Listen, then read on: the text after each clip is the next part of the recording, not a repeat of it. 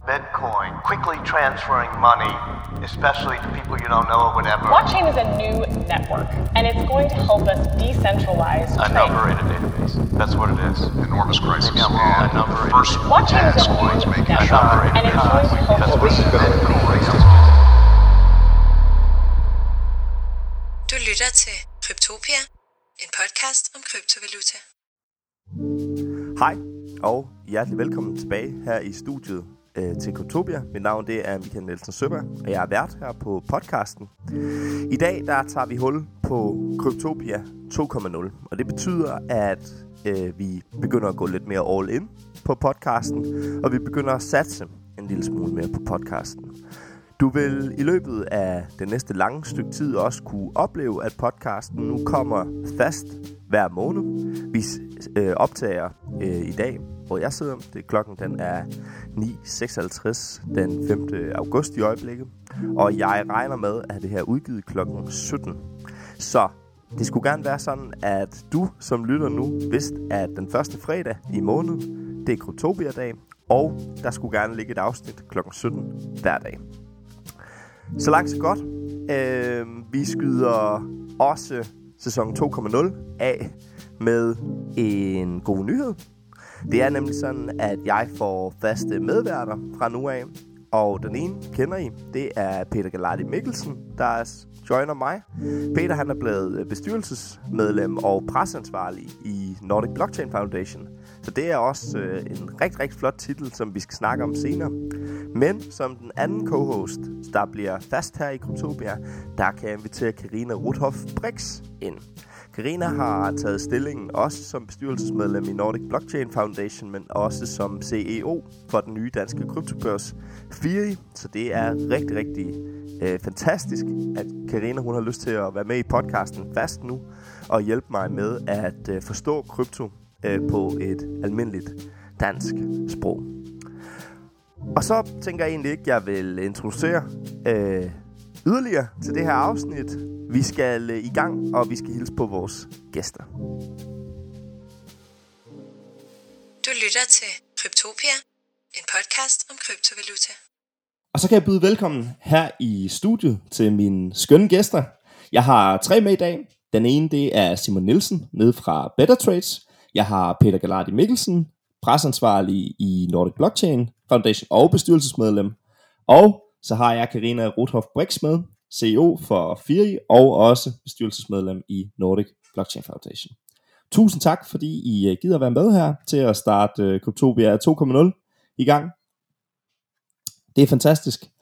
Simon, vi, øh, vi skal ned til dig en tur. Vi skal lige have en øh, hurtig markedsopdatering. Hvad, hvad tænker du markedet? Det, hvordan ser det ud? Lige nu, så, øhm, som jeg ser det, så øhm, vi kan se, at vi har haft et rigtig stort fald i, i lang tid. Og øhm, så lige nu, så ligner det, at vi er på vej til at lave det, i min optik, er, kalder et bear market rally. Vi har været nede og ramme en tidligere all-time high, hvor vi så ser noget relief rally lige nu. Jeg forventer ikke, desværre, at øh, det er starten på et nyt bullmarked. Det er meget normalt, når man ser så store fald af markedet. Ofte det laver et relief. Øhm, Jeg synes ikke, at jeg ser nok styrke endnu. Der er selvfølgelig nogle spillere, der går ind og, og blevet aktive i markedet nu, men jeg synes ikke, at det ligner, at vi historisk set øhm, skal videre op, meget højere op. Jeg kunne godt se, at vi skulle op måske omkring 28-30.000 inden vi søger ned igen. Det kan være, at vi kommer op over, det er der ikke nogen, der ved endnu, men som det ser ud nu, og hvis vi kigger historisk på de tidligere bear markets, både på krypto, men normalt, så søger markedet ofte ned ved de her likviditetsområder, og der er det næste område på bitcoin, altså desværre omkring ja, fra 14.000 ned til 10.000. Og jeg ved godt, alle snakker om de levels, men det er jo fordi, at de er så clean på bitcoin, og bitcoin har det faktisk med at respektere de her levels ekstremt godt. Så med mindre at vi fortsætter bare op herfra, så vil det sådan være første gang, at markedet ikke går ned og tester de her levels. Og så kan man selvfølgelig kigge på, på, på det fundamentale og bagvedliggende. Øh, primært fokuserer jeg jo på teknisk analyse og bare analysere chartet, og trenden er ned, og indtil den vinder, så, så ser jeg den som nedadgående. Men man må også spørge sig selv og sige, med, med hele verdenssituationen, der er rundt omkring, kan det så understøtte chartet, og hvad man ser der, og hvis vi er på vej ind i en ny recession, nu ved jeg godt, at de har ændret terminologien, og nogen siger, det er en depression, og vi er på vej i krig øh, med Kina, Taiwan og så videre, og skal komme efter dig. så bliver jeg nødt til at spørge mig selv, er, er markedet stærkt nok nu? Har der skabt en base, et fundament til, at det kan fortsætte videre op og bære det, der ligger ovenover? Og for mig, der ser det bare ikke ud som om nu, at vi er klar til bare at fortsætte direkte op herfra. Det ville okay. være rart, hvis vi kunne range, lave en bund, og så komme videre op. Men lige nu, pt., så, øhm, så forventer jeg, at, at, vi, øh, at vi skal længere ned. Men jeg vil meget gerne være forkert på den, fordi jeg kan meget ja. lide at være i bullmarkedet. ja, det selvfølgelig. men, øh, men overall set, så, så er trenden nu lægget lidt ned, og så må man, indtil den vinder, som sagt, så, må, så følger jeg bare med der og, og udnytter de muligheder, der er i, øh, i markedet. Fantastisk. Og tak fordi du lige gad ja, at, at opdatere os på det. Vi, øh, vi, til dem, der ikke lige har fået den med, så øh, vil Simon starte alle udsendelser fremover med lige at give en markedsopdatering. Så næste øh, måned, den første fredag, der vil du igen kunne høre Simons tanker omkring, hvor markedet skal hen af. Der vil vi også lave nogle charts, så man kan se det, hvad jeg snakker om. Det er lidt lettere at, at kunne følge med, når man øh, ser, ser chartsene. Lige præcis. Og Simon, apropos øh, TA og Better Trades og så videre, så, øhm, så til dem, der, der har været inde i, i Better Trades, de ved nu, at den gruppe, den er lukket. Du ja. har valgt at køre videre på Discord med Better Trades Pro. Ja. Og, og det, det vil jeg rigtig gerne høre dine tanker omkring. Hvor, ja. Hvad var tankerne i forhold til at få lukket Facebook-gruppen og ind i Discord, og hvad... For, for, for, så lad os komme ind i din verden her. Yes, jamen det er Jamen helt simpelt, så er det fordi, at jeg startede jo Better Trades for et sted, hvor jeg kunne møde andre tradere, der var interesseret i teknisk analyse og øh, bitcoin og krypto. Og øh, de to, på det tidspunkt, der gik i gang, det var forholdsvis niche i, i Danmark. Og det, det er der stadig sådan lidt, der er rigtig mange interesseret i krypto og blockchain og, og bitcoin osv., men jeg har et udlæggende teknisk perspektiv på tingene, når jeg handler. Jeg kan godt sætte mig ind i, hvad alle de her coins og hvad de kan, men jeg handler kun baseret på udbud efterspørgselen. Og det synes jeg er spændende, og jeg prøvede så at finde andre, der synes det samme, men øh, der var ikke så mange på et vist niveau. Og så, men til gengæld var der rigtig mange, der var sprunget ud i markedet og brændt nallerne og lå og svømme rundt i den dybe ende af poolen, ikke rigtig kunne finde ud af det, og ligesom spurgte om hjælp. Og jeg tænkte, så kunne det ligesom blive en mission, hvor, fordi jeg sad med noget viden, jeg tænkte, det kunne være fedt at dele det ud, uden ligesom at forvente at få noget igen. Så jeg kørte jo med Better Trades-gruppen i 15 måneder, fuld non-profit, faktisk som et fuldtidsarbejde, fundede mig selv, alt udstyr, alt bare for at hjælpe folk. Og øhm, fik en forholdsvis stor gruppe på omkring 3.000 medlemmer, øh, og kunne sikkert lave det større, hvis jeg lavede reklame, men det har ikke været min intention. Mm. Og, øh, men jeg kunne også godt se, at, at markedet og engagementet i sådan nogle grupper, det følger ofte med øh, markedet, og, øh, og når jeg lægger så meget øh, tid og energi i at lave content, som du selv har set jo, ikke, øh, så, så er det selvfølgelig også meget rart, ligesom man kan sige, at det er noget, folk gider at bruge. Øhm, og det kunne jeg så se, at det var det ikke rigtigt. Dem, der, så mange, de fleste, der var i gruppen, de var der for at få markedsopbetingerne, og være nysgerrige.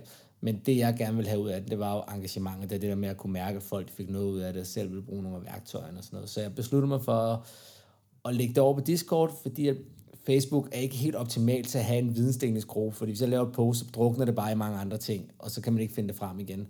Hvor Discord, der kan du lave forskellige kanaler, og du kan sikre, at det bliver opdelt i de områder, som folk er interesseret i. Så nu har jeg åbnet den op til at lave du ved, du ved, min gruppe, jeg kørte med rimelig hård hånd for at sikre, at det ikke blev sådan en uh, mudderkastning nationer om igen med mm. holdninger, der ikke var bakket op med noget. Ja. Men her, der har jeg ligesom gjort, at jeg laver, der er sådan en åben kanal generelt snak, hvor folk de bare kan snakke om, hvad de har lyst til, og der er sådan en meme-kanal, og der er så der trading-psykologi, TA-analyser, aktieanalyser, TA-værktøjer, altså så det hele er delt op. Og så har jeg så været så, øh, har gjort sådan, at, det, at nogen betaler, det vil være pro-medlemmer, hvor de så får nogle flere features, og det er øh, live sessions med mig, det er direkte sparring, hvor de kan komme og spørge om analyse, eller komme med deres egen analyse, hvor de vil gerne have et view på, om, om de har sat en trendline rigtigt, eller om jeg ser det samme. Øhm, du kan få coaching, og du får selvfølgelig netværket, og, og så videre. Og så er der så dem, der er gratis, som bare gerne vil ind og følge med på sidelinjen, og bare vil have markedsopdateringer og nogle tekniske værktøjer og sådan noget. Det er der også plads til. Så, men, men det fungerer rigtig godt, og øh, jeg er lige gået i luften med min nye øh, hjemmeside, bettertrades.dk, så kan man selvfølgelig læse mere om, om gruppen og, og mig og alle de ting, der er herinde. Men jeg synes, det er taget ret godt imod. Øh, mange, du har jo selv været med fra starten jo, ikke? Så du har været støttet, støttet gruppen lige siden day one, og altid været super godt feedback, du kom med, og mange af de øh, gamle, som du også kender indenfra, de hoppet med, og det er alle dem, der ligesom er været rigtig dygtige, og man kan følge deres rejse. Og så er der kommet en masse nye, der omkring 400, der rykker med over forholdsvis hurtigt. Øhm, og dem skal vi så til nu at fokusere. Jeg er i gang med at lave et nyt tradingkursus, faktisk fra bunden af, fordi at, øh, jeg har besluttet mig for at give det gratis ud. Jeg ved godt, mm. der er mange til salg, men jeg laver det gratis, øh, så der kommer omkring 50 videoer, kommer til at vare omkring 8 timer, hvor jeg bare deler det ud, så alle de, for eksempel hvis de vinder at lære trade, inden de hopper ind og for eksempel en profil, jeg begynder, så kan de få nogle værktøjer og se, lære at læse markedet, at vi er op og ned og frem og tilbage. Så det glæder mig rigtig meget til, at jeg skal i gang med at, at filme nu, og ligesom, ligesom du laver podcasten, så prøver jeg at sige, okay, hvad kan jeg bidrage med, udover 15 måneders gratis information? Nu tænker du lave et kursus, fordi det, så har alle steder starte, fordi jeg ved, at næste bølge, øh, når, når bitcoin og markedet vender, så kommer det til at stikke af, fordi der kommer ja, ja. en ny sektion af folk, der føler, de er gået glip af næste, og de kommer til at starte ligesom alle andre. Hvor skal de starte henne? Mm. Der vil jeg jo gerne positionere mig selv, selvfølgelig så at de kan starte hos, hos Better Trades, men at de kan komme i gang, uden at skal betale for det, og der ikke er de her høje barriere, hvor du skal ud og betale eller få en kursus, men du kan få noget viden, øh, og så du kan hoppe ud, fordi min, min, det jeg gerne vil hjælpe folk med, det er at hjælpe folk med, at de ikke brænder nallerne, fordi de fleste brænder nallerne, og så er de ude af markedet igen inden to-tre måneder. Og det er, jo, det er jo ikke godt for sektoren, så hvis jeg kan give dem nogle redskaber, så de kan blive længere i markedet, det gør jo så, at ja, du får flere lyttere, fordi det er længere tid, og Karina hun får, hun får flere brugere, og, og så videre. Altså, det, det, det, det smitter af på alle, så det, det er min måde at sige, nu får jeg det sgu gratis alle sammen. Så, ja, jeg får færre scam, jeg skal ud og retfærdiggøre til... ja, ja, lige præcis. Så, så det, det er sådan lidt, så har folk nogle værktøjer, så, så de kan tage noget ansvar for deres egen handler, i stedet for at de springe af poolen, og så spørger de bagefter, hey, hvordan, hvordan er det, man svømmer, ikke? Ja.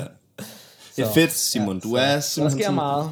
Du er en legende. Altså, det er jo for vildt, det der. Så, øh, og al held og lykke med Better Trades Pro, og jeg glæder mig til at komme ind og, og følge lidt med ja, på siden endelig kom, kom ind, så, så hugger vi ja. lige op med pro-medlemskab. Ja, det er godt.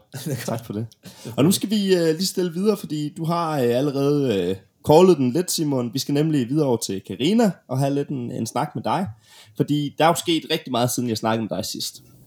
Sidst jeg, uh, ja, sidst jeg snakkede med dig, der var du øh, i DTU for deres ja. Øh, Learn, Learn for Life øh, afdeling, og, øh, og der havde du ikke nævnt noget om en ny kryptobørs for mig, endnu i hvert fald.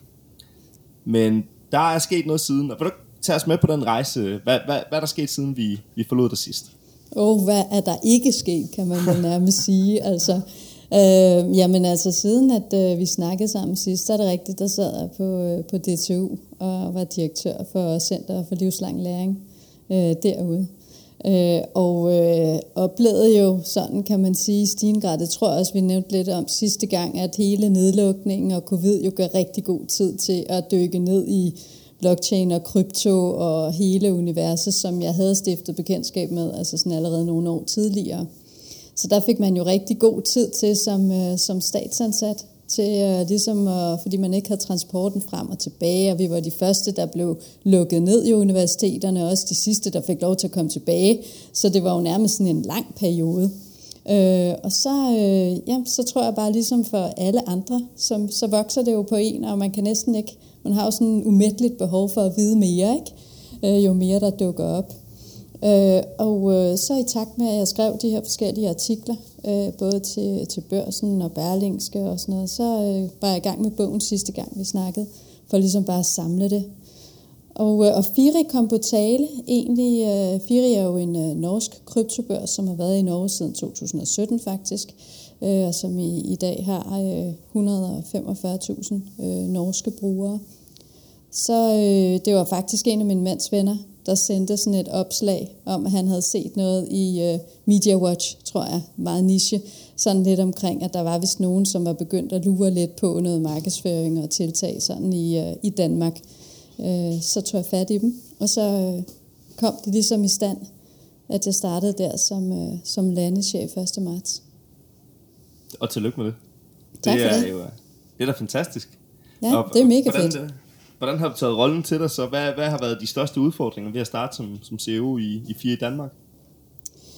Øh, jamen altså, der er jo altid en masse udfordringer, tænker jeg. Øh, et er at øh, komme fra en, øh, altså have et bagland, som er norsk, hvor Norge jo er mentalt set et par år længere fremme, end Danmark er i forhold til, hvordan de ser på krypto. Øh, Øh, og, og det kan jeg sige, fordi at I, øh, hvis man bare sammenligner også de forskellige Facebook-grupper, vi har, men også bare mediebilledet som sådan, eller udmeldingerne fra altså nationalbankdirektører eller andet, eller finanstilsynet for den sags skyld, så er der ikke i Norge det her skræmmebillede.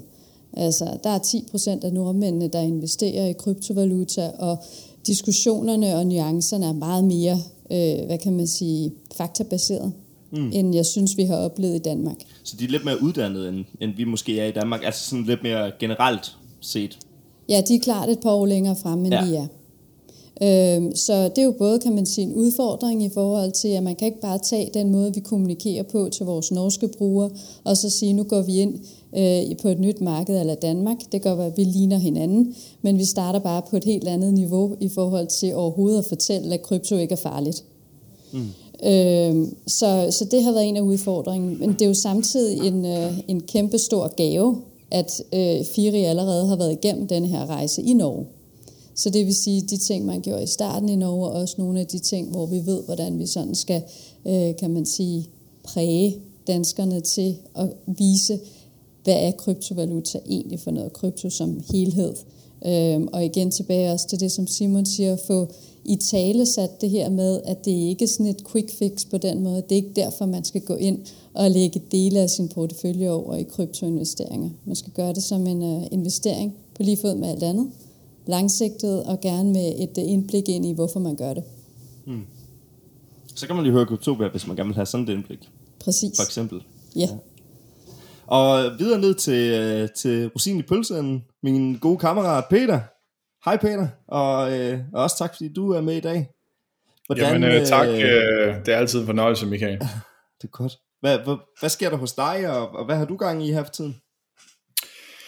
Jo, altså fra, fra Nordic Blockchain side, så har vi jo øh, travlt med at tale med medierne omkring, nu er der jo lige øh, Altså, der er jo sket en del, der er VC-fonde, der er gået ned, der er Celsius, der er gået ned, og der er det vigtigt, at vi er ude og være proaktive omkring, og, og ligesom forklare, hvad det er, der, der er sket. Så ved jeg fra sektorens side, så er vi ved at prøve også i, i kraft af det at sige, jamen, hvordan kan vi gå ind selv og proaktivt skabe en ny standard for transparens?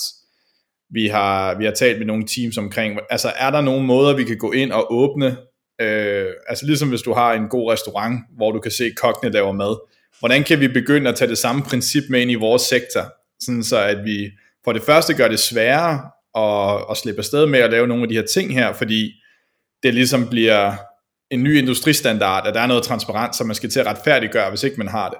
Altså det er sådan noget, som vi sidder og laver øh, i, i foreningsregi, og så personligt, så så går det jo godt med kodeskolen, og vi har nogle, nogle gode klienter, og er ved at hjælpe øh, en dansk virksomhed, der hedder United, øh, som kommer fra Gubi-familien, med at, at få dem ind på markedet, så, så der ringer jeg også til dig, Karina, lige om lidt. Men, øh, men det er simpelthen øh, bare et spørgsmål om at få lavet nogle kvalitetsvalutaer, øh, altså kryptotokens, NFT'er, hvad det nu er, folk gerne vil, Øh, der går vi ind og prøver at give dem noget support og noget konceptualisering, og sørge for, at det er kvalitet, det der kommer ud på markedet, og det ikke bare er, er alt muligt mærkeligt. Ja, another coin, uh, another ja, meme, skulle jeg sige. Ja. ja. Og så sidder vi selvfølgelig også og arbejder på noget, øh, noget dyb krypto, og prøver at se, hvordan vi kan gå ind og decentralisere vores servernetværk og infrastruktur og, og andre spændende ting. Det lyder rigtig spændende i hvert fald.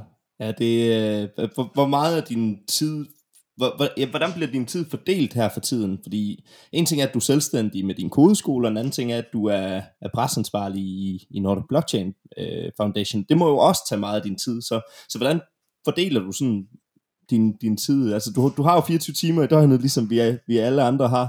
Så hvor, hvordan gør du?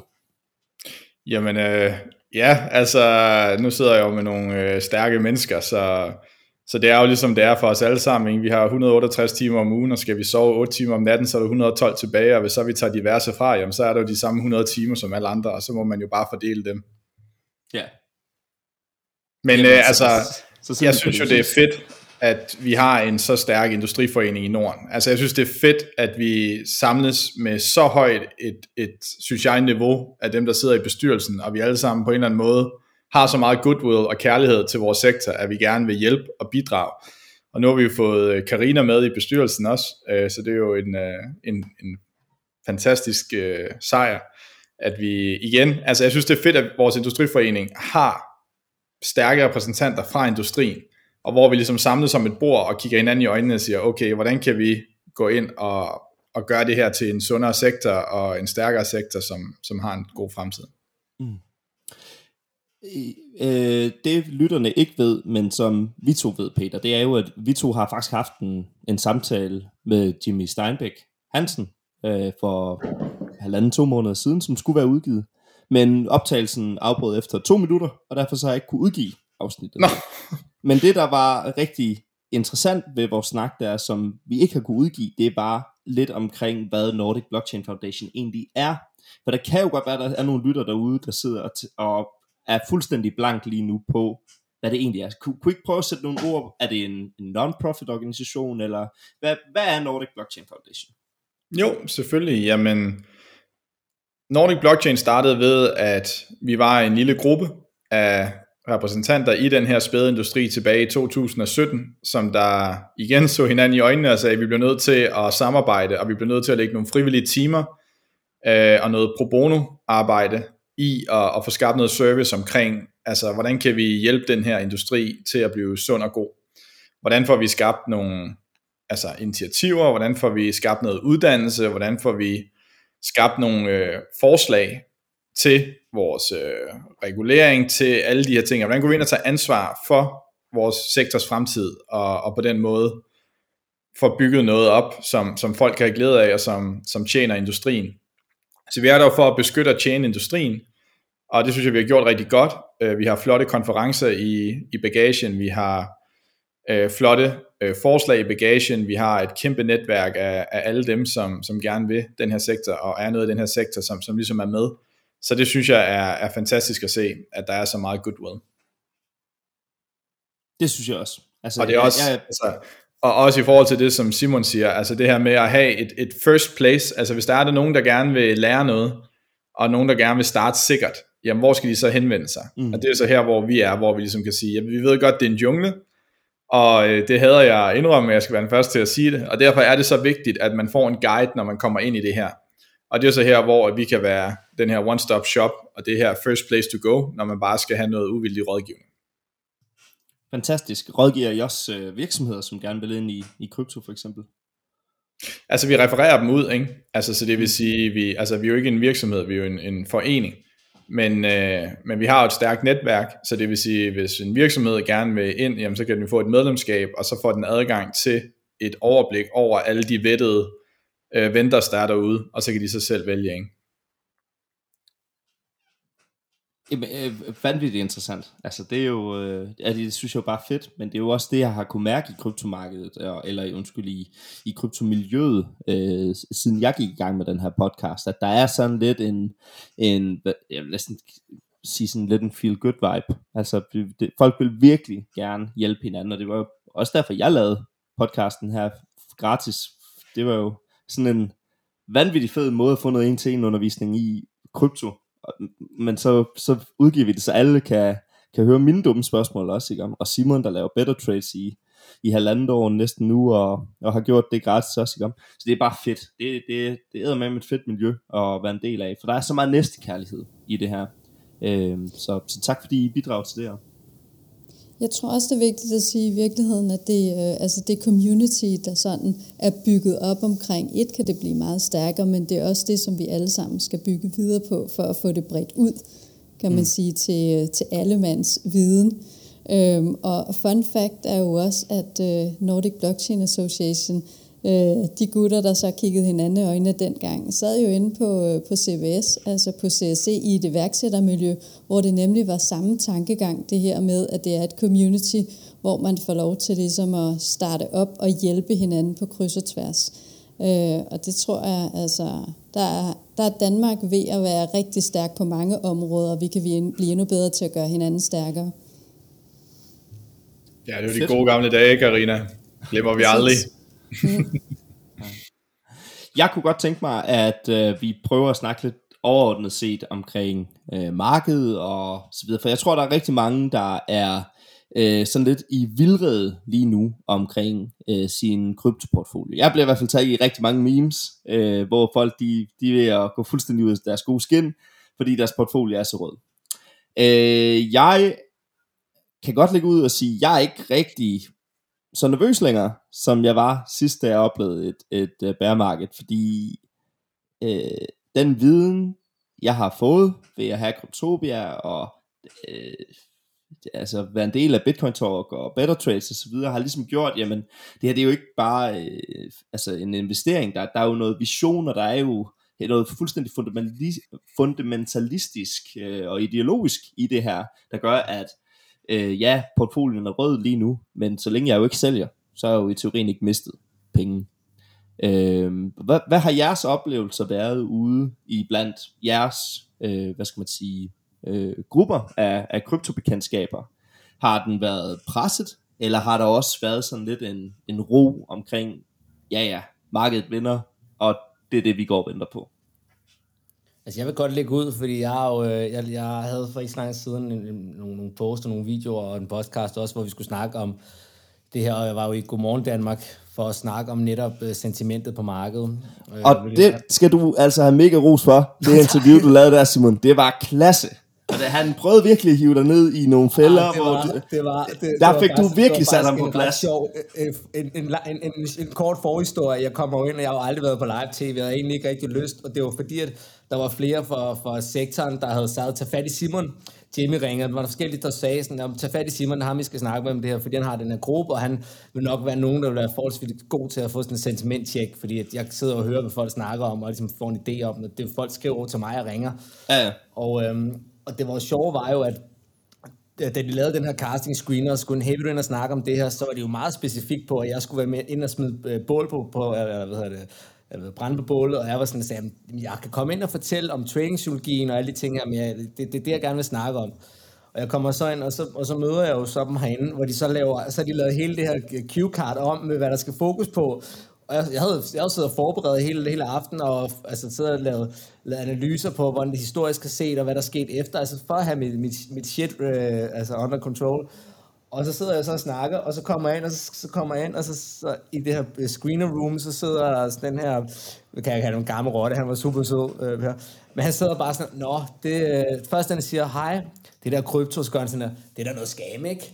Og så tænker jeg bare, okay, det her, det bliver en rigtig lang samtale, men øh, han, var, han endte med at være super sød, og når man ligesom fik, fik snakket om det, men igen det der med, hvis folk ikke kender til det, så har de måske nogle fordomme og noget, hvad de hørte om, og så er de ligesom lærer det fra et andet perspektiv, og høre, hvad det måske egentlig er, og han sidder bare og snakker om, det er skam, og det er jo ikke reguleret, og bla bla bla. Jeg sidder og snakker om, jamen det er jo ny, altså, det er jo ny teknologi, det, det er under udvikling jo, og, og vi kan jo se, at der kommer reguleringer, og nye regler, og politisk tiltag, og ligesom prøve at forklare ham, altså vi er på vej, det er jo, altså vi er stadigvæk, du skal ikke dømme øh, noget, der i, hvad kan man sige, under udvikling. Nej. Men, øh, men det endte med at være, være rigtig fint, men jeg kunne i hvert fald mærke i min gruppe, at der er rigtig mange, for eksempel lige nu, der ikke helt ved, hvad, hvad der skal ske. Men det er fordi, at det jeg kan se, det er, at i vores sektor, der er rigtig meget information, og der er rigtig mange, der er guruer og kloge hoveder og frem og tilbage, og der er nogen, der er rigtig dygtige til det, og der er nogen, der måske bare slynger ud. Øhm, jeg fokuserer meget på det psykologiske i min gruppe, øh, når jeg snakker med folk, fordi det er jo fundamentet for at kunne være en god trader-investor. Ligesom når du sidder og siger, jeg har det roligt den her gang. Det er jo fordi, at du har et en tiltro til markedet, så du har tillid til det, og så er det også fordi, du har noget erfaring, du er blevet hærdet, så mm. du sidder det igennem det, hvor der er mange, der skriver til mig nu, hey Simon, skal jeg sælge? Jeg er nede 90 procent, hvor jeg så tænker, fra et teknisk synspunkt, så skulle du måske have solgt noget højere op, nu skulle du være til, at, til, at, til at sælge. Men hvor man ligesom må prøve at hjælpe dem i gang med at forstå, mm. hvad, er det for nogle, hvad er det for nogle biases, og hvad er det for nogle psykologiske tankespil, de, de, de, de går igennem lige nu, og alt det her. Men som jeg siger til alle, først og fremmest, hvis I går ind i det her marked, så har I gjort det af en eller anden årsag hvis du ikke kan huske, hvad den er, så skal du nok lige finde ud af det. Hvis det er det, fordi det er sådan en filosofisk overbevisning om, at bitcoin skal ud og overtage verdensherredømmet, eller det er noget, der skal bare være sideløbende med alle de andre fiat-valutaer og whatever. Det handler om, først og fremmest, om at tro på det, fordi så skal du ikke gøre det. Og der er jo rigtig mange, det ved vi jo godt i den her sektor, og det er jo derfor, det også er godt, at sådan noget som Karina og, Peter, det I laver, I er med til at hjælpe med ligesom at få danne et billede af, hvad det egentlig er. Det er ikke bare sådan et uh, Wild West i 1850'erne, hvor alle bare løb ned mod guldminerne, ikke? Men at, at det er noget, hvor der også er noget substans bag, og det, det, det er det, jeg synes, jeg kan mærke, at de gamle, der har været igennem sidste run, de, de, de forstår godt, at, at hvor det marked, det går altså op og ned. Der er ikke noget, der bare gør sådan her. Og, øh, og de nye, de skal, de skal lære det. Og der tror jeg, at hvis der er nogen, der ligesom kan være, være, være behjælpelige til at fortælle dem, at det ikke er så sort altid, og det, når markedet stiger rigtig meget, så laver det altså også nogle pullbacks og, og sådan noget. Der tror jeg, at det, at det er, så vil de have det lettere ved at forstå det næste gang. Ja. Men det er fordi, at, at folk de bare springer ud i det. De sætter sig ikke ind i, i, i de forskellige, om det er projekter eller marked generelt. Og den her corona, der har været jo, den har jo gjort, at alle lige pludselig har sprunget ud i det, fordi som Karina sagde, alle har haft rigtig meget tid. Jeg kan også se det fra min omgangskreds, og altså, det er alt for, for venner, der aldrig har interesseret sig for blockchain eller aktier, Mm. Og nu er de alle sammen de sidste to år, indtil markedet dykkede, så var de jo, troede de jo, de var aktiegenier, fordi at de ikke forstod, at du ved, at, øh, at tidvandet løfter alle både, så selv dårlige uh, entries og sådan noget, det var helt det steg bare, ikke? Og så nu sidder de alle sammen ja. bare, hvad skete? Og så går det op for dem, at de faktisk ikke helt anede, hvad de, øh, hvad de købte, om det er en aktie mm. eller en kryptovaluta, eller hvorfor de købte. De købte bare, fordi de har læst om det i børsen. Og, øh, og, så, og så sidder jeg jo der og tænker, at jeg vil jo gerne hjælpe, men, men det, det, det er selvfølgelig svært bare at komme med, folk tror bare, man kan du ved, på, en, på 10 minutter give dem en eller anden hellig gral. Sådan er det altså ikke. Men jeg synes, at, øh, jeg synes helt klart, at jeg kan mærke, at dem, der har været der før, de er meget mere, altså, de er hot-like, altså de, de står ved, og de er sådan lidt, jamen vi tror på det. Og så er der de andre, de skal lige, de skal lige finde ud af, om de egentlig helt tror på det, eller hvor de skal få deres information fra. Som ja. vi også sagde, det er jo en jungle derude, og hvis du er i alle mulige grupper og lytter til ekstrabladet og til børsen og alt muligt, og du ikke helt ved, hvad det er, du har i gang i, så er det også svært at, ligesom at skille det hele ad. Og øh, specielt med ja, den makroøkonomi, vi er i lige nu, ikke? hvor der, der, der blev snakket om, om krige, og så USA nu, og, og semiconductor i Taiwan og Kina og sådan noget, så er det klart, så sidder man jo bare og tænker, åh, det hele fa- fa- falder fra hinanden. Ikke? Jo. Så jeg, jeg, tror, jeg tror, at keyword her, det er, prøv at sætte, man skal sætte sig ind i det, og prøve at få en forståelse, og så måske spørge nogle folk, der, der har været her for at få noget, få noget erfaring. Mm. Det, det, det skulle man da i hvert fald tro, ikke? Altså, og igen Simon, jeg beundrer din tålmodighed så meget, altså, fordi jeg, jeg må indrømme, altså jeg har, altså det er så fjern fra min verden, altså det der med, at, at man bare kaster sig ud i noget, uden at sætte sig ind i noget som helst. Altså, øh, altså den der årlange investering, som vi andre har lavet i at komme i dybden med det og forstå det ind og ud, og som gør, at vi kan spotte skidt fra kanel for en kilometers afstand. Kombineret med den her sådan common sense med, altså hvis du ikke aner, hvad du kaster penge efter, jamen så er det jo gambling. Og hvis det er gambling, jamen, altså, så står du over ved det, at du har gamblet, og så, øh, og så indse, at øh, der er en grund til, at casino det er en god forretningsmodel. Ikke? Altså, det, ja. altså, jeg, altså, jeg må godt nok indrømme, jeg, altså, men, altså, noget, der er interessant, Simon, det er, kan, kan du se nogen forskel for den her generation, der er her nu, fra en tidligere generation? Altså, altså, tror du måske, at fordi at folk bare har så meget nemmere adgang til at investere nu, og fordi at vi lever i, i, i, at tingene bare går så stærkt, og vi har smartphones, og folk tænker ikke så langt længere måske i forhold til i gamle dage, hvor man skulle ned og have en bog, eller du skulle ned i banken for at få 100%. lavet... 100%. Altså, altså jeg, noget jeg lægger mærke til, jeg, jeg prøver jo at... Jeg, fra et trader-perspektiv prøver at lade være med at tage for mange informationer ind, for så får jeg sådan en informationsoverload, og selvom jeg har tradet lang tid, så kan man stadig godt blive biased, når man hører og læser ting. Men jeg er jo meget på Twitter for, ligesom, for at mærke sentimentet, jungletrummerne, og der er nye projekter, der er spændende, jeg skal ind og analysere og sådan noget.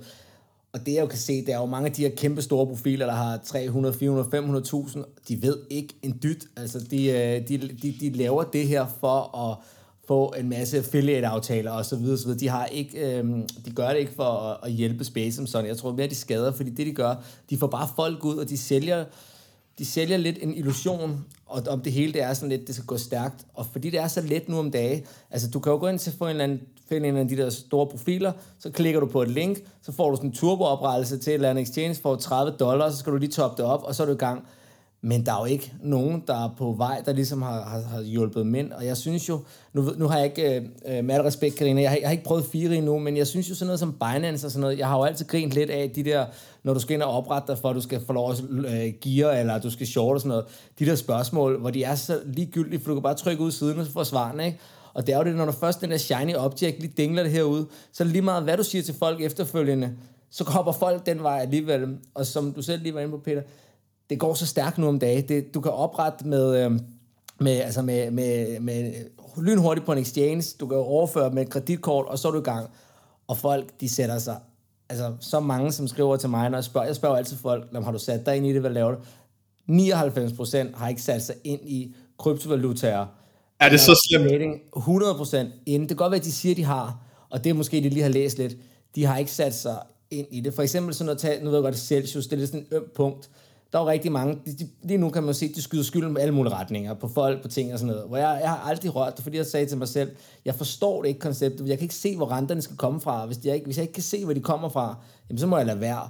Og, og så kommer de højst synligt fra dig selv. Og det kan vi jo så se nu, og nu sidder alle der og brokker sammen, men det er sådan, at der er ikke nogen, der har sat sig ind i, hvad det var, eller havde fulgt med i udviklingen. Nu ved jeg godt, det er et projekt, men, men det, det, jeg ser bare, at det er det, er, det, er det der, log, øh, hvad kan man sige, det der lykkerider mentalitet, men det er jo fordi, der er nogle store spillere, der laver reklame, der mm. gør, at det er klart, det er det, folk ser, når du har de der kæmpe banner på vej på motorvejen til Lyngbyvejen, hvor der bare er, du ved, at du kan på, for, hvad, øhm, Crypto.com og, og alle de her reklamer, du ser der, så er det klart, så får de jo folk ind, fordi det er jo en pengemaskine, og der er jo bare nogle af de her, der, der rigtig gerne vil tjene mange penge, og så er det klart, så, så er det klart, så, så kan man sige, så prøver de at tiltrække og der, der synes jeg, det er ærgerligt, fordi så sidder der sådan nogle som os andre, som skal sidde og rydde op efter dem, fordi at, at de lokker, lokker folk ind, fordi alle folk gerne vil have, have, have penge hurtigt. Så det er 100% det, jeg ser. Selv begavede mennesker, hvor jeg, hvor jeg snakker med dem, hvor de ringer til mig og siger, ah, jeg har købt øh, det, og jeg har solgt det, og jeg har faktisk ikke vidst, hvad fanden det var. var sådan, altså, og sådan, hvorfor har du købt? Jamen, jeg blev, jeg blev sgu drejet, ikke? Den mm. samme, mm. hver gang. Ja. Der er meget FOMO i, i det her miljø jo. Altså, øh, og, og det er der jo stadig her i, i 2022, selvom bitcoin har været op i, i 60.000, ikke? Øhm, ja, 69. Kan, ja, lige præcis. Karina, lad os lige høre øh, lidt fra dig her. Ja, jeg, jeg skulle lige til at sige, altså den der FOMO er jo også drevet af, at medierne, altså det der sensationsjournalistik, som vi hele tiden oplever, ikke? der er jo ikke nogen, der gider skrive en god historie omkring, hvad øh, den enkelte coin egentlig er. Altså, hvad er det egentlig for et projekt, og hvem står bag, og hvad er formålet med det, og helt ned til at snakke om, hvad er tokenomics bag, og hvorfor skal man sådan, altså alt det her sådan dybtegående, hvor man egentlig kigger på, hvad det er for et projekt, der ligger bag, det er der jo ikke nogen, der gider. Det handler om, altså, medierne har jo taget den øh, clickbait konkurrence op, sådan så alting, uanset hvor du går hen, så står der breaking, ikke? Mm. Altså det, og nu er, de, nu er det ikke nok med en gul breaking, nu skal der også sådan altså shine og blinke og sådan noget. Og Men det er jo, det, er jo, ja, det, det er det hele, der kører, ikke? Så du kan slet ikke skelne imellem, og når du ranger en eller anden historie, så er det som regel det her med, altså at han enten har du ved, været heldig og købt sheep for et år siden eller to år siden, og nu er han bare mange milliardær, ikke? Altså, ja. Eller også så er det den anden vej. Så mm. vi, vi mangler jo hele den der, altså sådan midter, som egentlig uddanner folk. Ja. Øhm, så, så jeg synes, at øh, det er jo det, der hele tiden puster til, og jeg er meget enig i, at når vi ser de reklamer fra ikke Firi, men fra mange af de her, hvor det handler om nemlig at blive rig hurtigt, altså så er det jo, det kunne lige så godt være danske spil.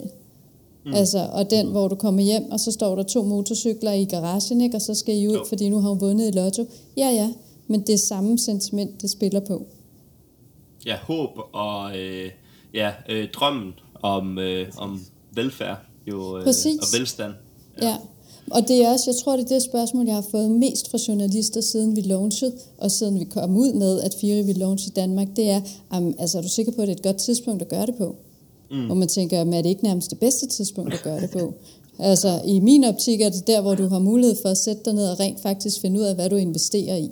Hvor du ikke bare tænker, at jeg skal ind og købe nu, fordi i morgen er det helt sikkert dyrere. Mm. Øh, så den der, øh, det er det, jeg er blevet spurgt mest om, om vi ikke lige skulle vente, til markedet havde det lidt bedre. Og det, det var du uenig i, og det kan jeg sådan set også godt øh, forstå, men hvad har, øh, hvad skal man sige, hvad, hvad har lagt til grundlag for, at det så lige præcis var nu, I valgte at starte op? Var det fordi, at markedet var nede, eller var det, øh, var det måske sådan lidt, det, det altså timingsmæssigt, så passede det bare fint at, at åbne til nu. Det gjorde det timingsmæssigt ud fra et øh, sådan virksomhedsperspektiv. Var Danmark det næste? Altså sådan øh, vækstrejse, og så kommer Sverige, og så videre derfra. Så det mm. har ligget i kortene, uanset hvordan markedet udviklede sig. Og jeg tror i virkeligheden også, at det er det, der er den sundeste måde at gå ind på, det er, at man kan ikke være afhængig af eksterne kræfter, når det er, at man udvider sin forretning. Det kan man gøre i forhold til, hvor man bruger sin marketing spends. Altså sådan, så kan man kigge på, hvor er sentimentet henne, hvor hurtigt får jeg kunder på. Men ikke når du i, som en institution, som har med folks penge at gøre, går ind på et marked, så skal det ikke være drevet af, at FOMO. Nej. Og, og hvis du skulle sætte et par ord på, hvad øh, der differentierer Firi fra, at jeg for eksempel handler på, på Binance eller Crypto.com osv., hvor, hvor er det Firi øh, adskiller sig fra konkurrenterne? Jamen, den største forskel er, at når Fire går ind på et øh, nyt geografisk marked, så gør vi det som en lokal aktør. Det vil sige, mm. at vi går ind og tilpasser, i det her tilfælde, appen, øh, sådan så at det er dansk, du oplever. Øh, det er, at du signer op med systemer, du kender i forvejen, altså i det her tilfælde MitID, så det er så nemt som muligt, så du ikke behøver at skulle sende dit pas et eller andet sted hen, du ikke hvor er henne. Du kan også få hjælp fra, altså sådan fra Dansk Kundeservice. Der er en chatfunktion, hvor du også får svar på alle de her spørgsmål. Så for dem, som ikke er velbevandret i kryptoverdenen, så dem, som øh, har tillid til de systemer, der er på ens lokale område, så, øh, så er det der, at øh, Afiri skiller sig, øh, sig mest ud. Giver god mening, og det tror jeg da helt klart også, der, der er plads til, især hvis vi kommer til at se her fra Danmark, øh, gerne vil ind og, og have krypto, ikke også? Så tror jeg, det er vigtigt, at, at der også ligger en dansk platform med dansk sprog, dansk kundeservice og alle de her ting. Så det giver rigtig god mening. Så er det også det her med at være 100% compliant med det marked, man er på. Altså, Fire har en skatteberegner indbygget, sådan så du er lidt i tvivl om, hvad du skal indberette til, til myndighederne for at for, hvad er, øh, hvad hedder det, overholde den lovgivning, der findes på området. Og det ved vi jo alle sammen, der er mange, der sidder og altså sådan struggler med. Øh, så på den måde, der er man også sikker på, at det er i orden. Og så oplever vi faktisk en øh, stor interesse fra virksomheder. Det handler jo selvfølgelig også noget omkring vores øh, måde at beregne skat på herhjemme, om man mm. ønsker at have det i virksomhedsregi eller privat. Men, øh, men det oplever vi også.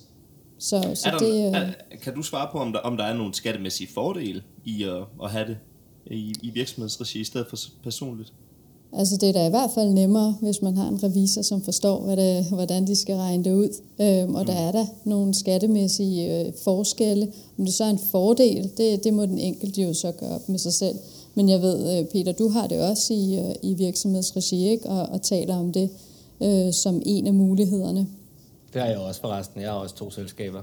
I, mm. øh, og som trader, så er det helt klart en fordel. Altså, hvad er de spørgsmål, Karina? Jeg tror, jeg tror, det kommer um, i virkeligheden, jeg ved ikke, om det var et spørgsmål, det var mere et, du er også inde i at have en revisor, som forstår, hvordan, øh, hvad hedder det, skattemæssigt det skal indberettes, når man har det i selskabsregi. Jo jo, altså, I joined crypto to change the world, and then I became a lawyer, ikke? Altså, det er, tror jeg, noget, som de fleste smiler af, når man siger det rundt omkring, ligegyldigt hvilket land man er i. Ja, det giver så, god mening. Ja. Men jeg vil sige, at igen skattemæssigt, det kommer også an på, hvad du er for en privat investor. Mm. Hvis du investerer og bare holder, og så venter på, at der kommer en, øh, en bedre skattelovgivning end den, der er lige nu, så, øh, ja. så er det sikkert fint. Jeg har læst et eller andet sted, at vi i, hvad var det, 24 eller 25, skulle der komme noget lovgivningsmæssigt fra EU, som skulle påvirke dansk lovgivning. Øh, kan vi sige noget som helst om, det måske vil være en god idé bare at holde indtil det skulle blive en realitet? Eller tror vi ikke, at, hvad skal man sige, at, at den, den ændring, der kommer i lovgivningen, er, er stor nok til, at, at det egentlig kan spare sig at holde så lang tid, hvis man ønsker at sælge nu? Der tænker jeg, det kunne være rigtig godt at få Pajam ind som gæst i studiet. Ja, så, det er øh... rigtigt, Simon. Nej, undskyld Peter. Det er rigtigt. Det, ja. det gemmer vi til ham så. Det gemmer vi til ham så. For jeg har nemlig også et helt andet spørgsmål, jeg gerne vil stille jer. Nu kunne jeg godt tænke mig, at vi lige skifter emne nemlig. Øh, og øh, til lige at introducere det emne, så vil jeg fortælle jer en anekdote fra i går. Jeg var spille paddle sammen med min gode kammerat øh, Frederik, og vi øh, snakker rigtig meget krypto, når vi, øh, når vi kommer. Han var faktisk en af, af dem, der pushede mig til, øh, at, at det var en god idé at prøve at lave kryptopia. Han, han har været opbakningen hele vejen igennem. Og Frederik og jeg, vi har de her gode snakke på vej hjem på paddle, og så kommer vi ind på det her inflation. Det er sat meget dyrt at være dansker. Øj, prøv at se benzinprisen, alle de her ting og så videre. Og så sidder vi og snakker om, hvad, altså, kunne bitcoin løse det her? Ja, det kunne det jo godt, fordi der kan ikke laves flere bitcoin til ret set, og så videre, så videre, så videre. Men samtidig så havde vi jo også, hvad skal man sige, det argument, der hed, at der er jo også noget omkring at beskytte de, de små. Altså, der, der har jo været en årsag til, at der er blevet sendt flere penge ud i systemet under covid og så videre, så videre, så videre. Så vi var faktisk sådan lidt i tvivl om, den bedste løsning på inflation egentlig havde været, at man gik direkte over til bitcoin, eller om det nuværende system, selvom der er prisstigninger, egentlig måske var det bedste. Fordi hvad havde udfaldet været, hvis man ikke havde gjort det? Det var sådan lidt langt, det var lidt kringet, og det ved jeg godt. Men, men jeg håber, I forstod essensen. Jeg kunne godt tænke mig, at vi får snakket lidt omkring det her inflation, og hvad krypto kunne eller kan gøre i, i den forbindelse. Og jeg smider bare bolden ud, så håber der er en, der griber det. Jeg kan godt starte, men, det er jo, men som, som du ved, så er, er, det måske sådan lidt mere sådan en filosofisk tankegang. For der ja. er ikke nogen, der kan sige, sige, sige, hvad der vil ske. Men en ting, jeg kan sige, jeg forstår godt eller andet sted, at man gerne vil hjælpe dem, der er der har behov for det. Men problemet er, at du løser ikke inflation ved at smide flere penge ud i markedet. Der skaber du bare mere inflation. Det er jo det. Og, og ofte det, man ser, det er jo, det, det er jo den her effekt, når du smider ud heroppe fra, men inden pengene rammer ned, helt ned, lavt ned, så er priserne sted endnu mere. Så det er, jo, det er jo ofte dem, der allerede er velstillet, når det rører ud, der, der, der får gavn af, af at, at man får mulighed for at låne penge. Ja, okay. Og hvad, hvad konsekvensen af det her quantitative tightening kommer til at blive, og stigende renter og sådan noget. Altså, jeg, altså nu er jeg jo ikke makroøkonom, men, men jeg vil sige, mm hvis man bare sætter sig lidt ind i makroøkonomi og måske forstår det basics og skiller alt det der fra hinanden, og altså, så ligner, lyder det lidt som om, at, at, man, at, at man skal være en eller anden form for et global reset for at ligesom få, få det hele til at vælge, fordi du kan, man, man kan ikke man kan ikke ligesom redde det hele på den måde, som vi gør nu. Øhm, og, og problemet er, i min optik, jeg tror, det er svært at se, hvad er den endelige konsekvens, fordi at den pengepolitik, vi har haft endnu, den er forholdsvis ny. Altså, jeg ved godt, den er eksisteret i plus 40 år, men stadigvæk, det er jo, det er jo noget, hvor man aldrig har set. Det korthus er bare blevet bygget højere, højere, højere, højere, og det er jo nu, vi begynder at kan se, at nu begynder det at, at, at, at hvad kan man sige, at vafle mm. lidt i, i vinden, ikke?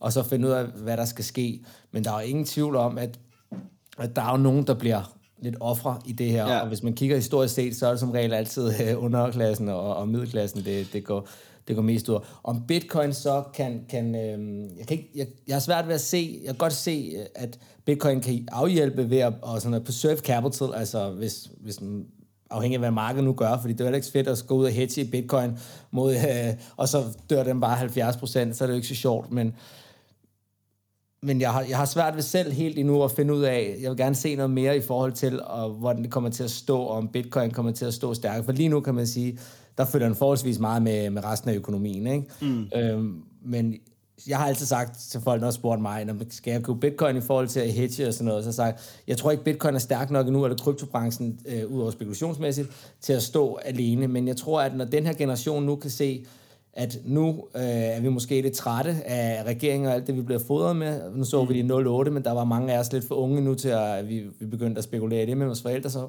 men vi var vidner til det. Nu ser vi det selv, og hvis man så vil opt ud, så tror jeg så, er der mange, der er jo rigtig mange, der allerede øh, går til krypto og bitcoin og så videre, for ligesom at, at, at prøve at beskytte sig. Men om, om bitcoin kan man sige, at jeg tror, der er for meget magt over centralbankerne og de store institutioner ja. endnu, til at, øh, at, at bitcoin er stærk nok til at, at, at lave den der undskyld til ja, resten, det... resten af økonomien. Ja. Øhm, men det, det, jeg tror, det er på det mercy af the big guys, fordi det er dem, der styrer, styrer slaget. Ikke? Øhm, så jo. det var bare lige mine tanker.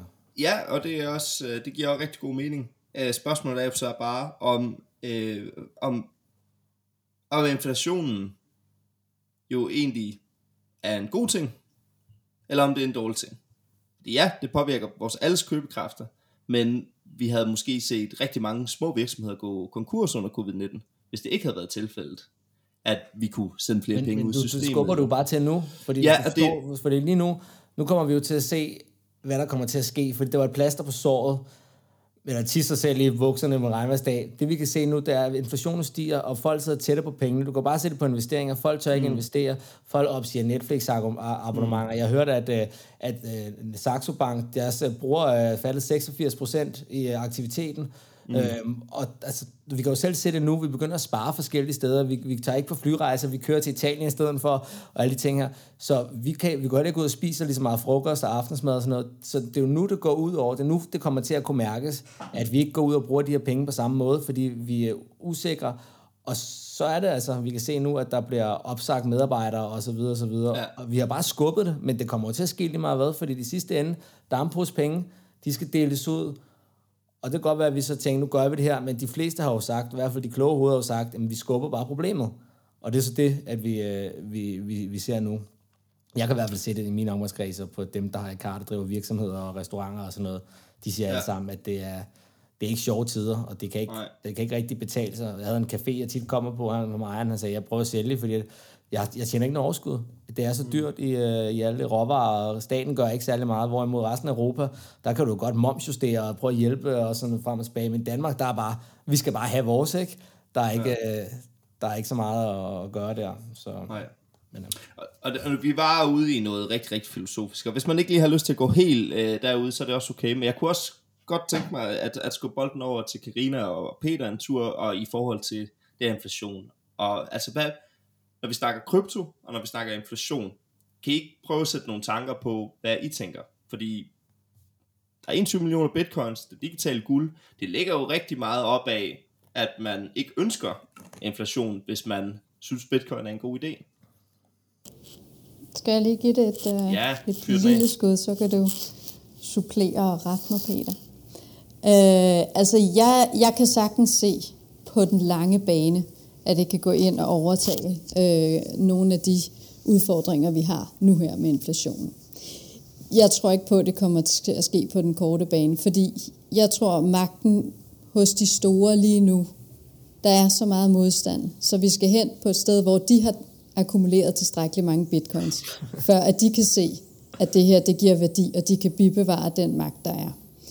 Jeg ved så ikke, hvor, altså, om det kommer af sig selv, eller om det kommer kvæg, altså sådan nedefra, hvis man kan sige det sådan.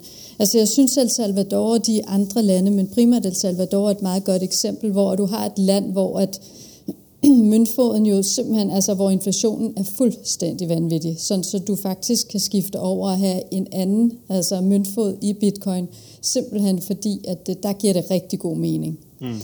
Kommer der flere af dem, så opnår vi jo en situation, hvor at de lån, som de enkelte lande har hos den internationale monetary fund, de alle lande har jo tilpas meget en lån i den her store internationale fond, der er jo ejet og drevet af 190 lande og alle de store finansielle institutioner.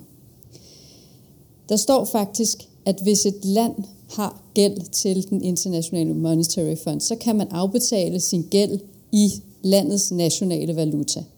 Det vil sige, at i det øjeblik, hvor El Salvador overgik også til at have bitcoin, så kan de afbetale deres løn i bitcoin. Så jo flere lande, der kan komme til det, så kan man faktisk tvinge øh, sådan de internationale kræfter til at acceptere bitcoin på en eller anden mm. måde. Øh, det sker nok ikke i morgen. Nej. Men der er nogle kræfter der, hvor man kan sige, at der kommer i hvert fald skub nedefra. Det bliver ikke her fra Danmark, og øh, Nej, vi synes, ikke. at vi vil betale. Det skal være på det Ja. niveau. Og det, det kan jeg sagtens følge dig i, og det er også tanker, jeg selv har, øh, har tænkt på, øh, bare lige i andre scenarier. Øh, Simon, du delte øh, for øh, en uges tid eller halvanden et, et tweet om øh, Bank of, of China, der havde tanks ude foran sig. Og det var Nå, fordi, ja. de havde frosset alle deres 203 millioner menneskers opsparinger, og nu var de blevet kaldt investeringsmidler. øh, det, er jo, det er jo fuldstændig vanvittigt. Og øh, grund til, at jeg nævner det, det er jo fordi, det du også sidder og snakker om der, Karina, at et, et, jeg er helt sikker på, at det ikke er i Danmark, vi kommer til at presse på med implementeringen af Bitcoin først. Men hvis der er 203 millioner mennesker i Kina, der ikke har tillid til et fiat-system, alle sammen går ud og køber bitcoins, så for at butikkerne skal kunne overleve, så må de kunne tage imod bitcoins, og lige pludselig så må vi jo kunne se en dominoeffekt af en, af en, af en worldwide implementering, hvis vi ønsker også at handle med Kina på et tidspunkt. Ja, kan man ikke godt stille det sådan op? Altså nu det er jo groft sagt, og det er jo, det er jo et meget, meget specifikt eksempel, men, men altså mistillid afler vel implementering. Jeg kan godt se, jeg tror ikke Kina bliver der, hvor de øh, handler med bitcoins, hvis jeg skal okay. være helt ærlig. Der ryger du i spillet, bare du kigger på en anden ja, ja, valuta okay. end den digitale one. Men, øh, men andre steder jo, hvor der er rigtig mange øh, altså sådan mennesker, og hvor kraften kan komme, der kan jeg godt se det. Ja. Faktisk et, et, et sjovt eksempel, som så ikke er så sjovt på det der krigen i Ukraine, men der var jo sådan lidt, der, der, da de ikke lige pludselig kunne få fat i, øh, i penge og dollars og sådan noget, så hørte man jo, at der er historier af folk, der gerne vil flygte, de måtte købe biler og madvarer, så begyndte ja. folk at bruge bitcoin. Og det er selvfølgelig forfærdeligt, at det skulle, det skulle være den, der skulle være katalysator, men det viser bare, at, at man adapter. Og det er jo klart, så hvis der er masser af lande i Afrika og i Sydamerika, som der, der, der, der ikke står lige så stærkt, jamen så er det jo med til at, at skubbe det. Øhm, så som, som Karina også siger, det, det kan jo have en effekt i hvert fald. Ja, Peter, jeg, jeg elsker jo at høre dine tanker omkring sådan noget her. Fordi du er jo et af de mennesker, de meget få mennesker, jeg har i mit liv, der er så meget hovedmennesker, plejer jeg at kalde dem, der, har, der, der, der er så velovervejet hver eneste gang, de taler. Og når vi snakker om sådan et, øh, et emne som det her, så ved jeg, at det du kommer til at sige nu, det både er utroligt velovervejet, men at det også øh, kommer til at give rigtig god mening. Så vil du ikke prøve at sætte nogle ord på, hvad du har gået og tænkt i forhold til øh, i forhold til inflationen, men også omkring Bitcoins fremtid. Jo, mange tak Michael. Den er jo svær at komme efter den der, men jeg skal da gøre mit bedste. Altså, for bare lige at pakke den her inflation øh, ned i en kasse altså så er jeg jo egentlig øh, meget enig med Simon i, at det bliver meget hurtigt en, en etisk, filosofisk diskussion, fordi altså, vi kunne sidde og have en, en teknisk diskussion omkring det, og så kunne man have nogle økonomer på den ene side, som siger, at det er det bedste øh, siden skiveskåret ost, og så er der andre, der sidder og siger, at øh, det, er, det er helt forfærdeligt. Øhm, det jeg bare vil kommentere på kort øh, her i podcasten, det, det er det etiske dilemma, for jeg synes, det er det, der er mest interessant egentlig.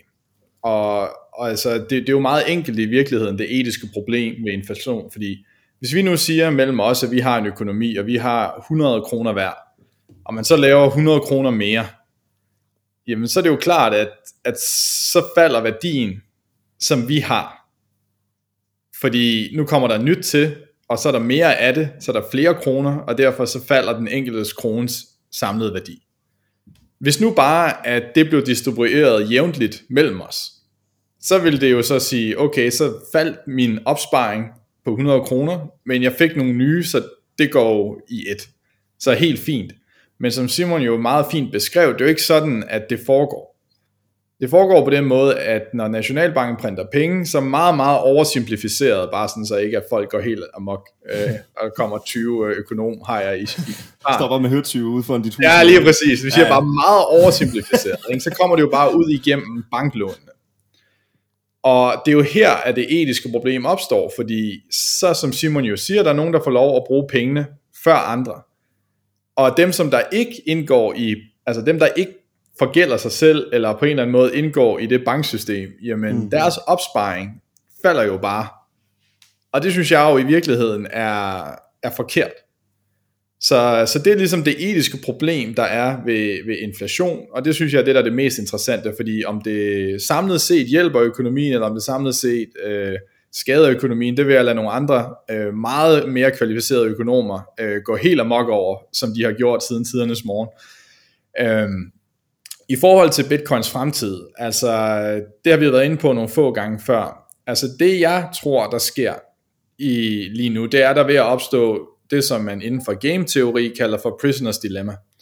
Vi er ved at se, at dem, der kommer med på vognen sidst, de kommer til at betale den største pris.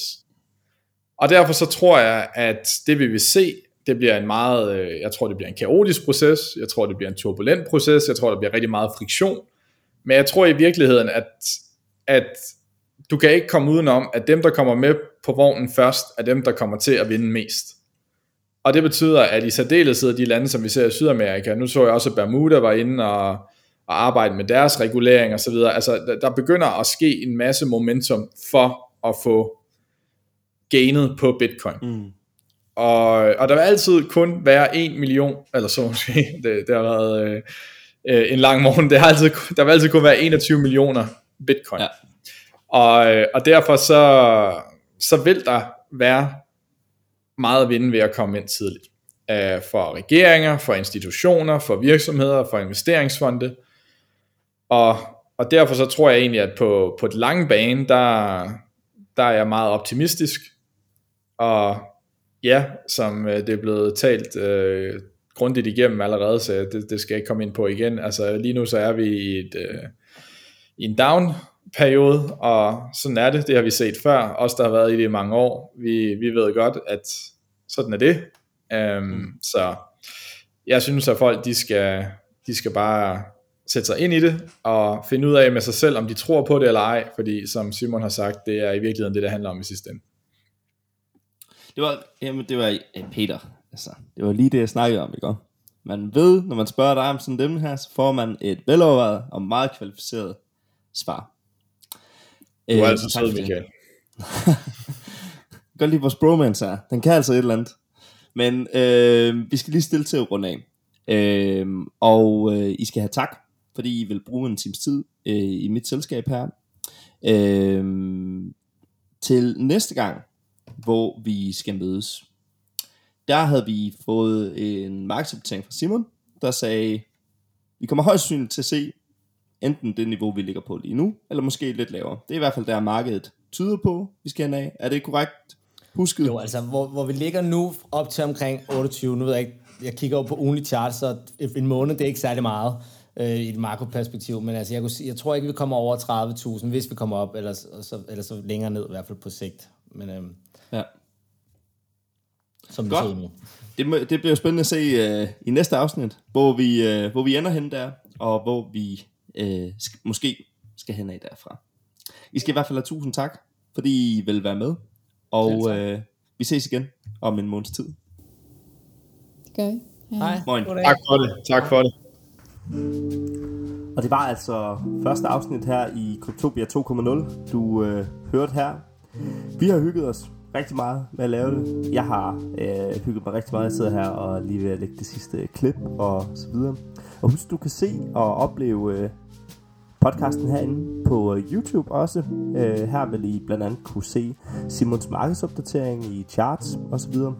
Så øh, overordnet set, så er der jo flere forskellige platforme. Du kan også høre den på Radio 4 i deres Talent Lab. Ellers så er der ikke så meget andet tilbage end at sige tak fordi du lyttede med. Tak til mine øh, medværter og mine gæster. Mit navn det er Michael Nielsen Søberg. Vi ses på morgen.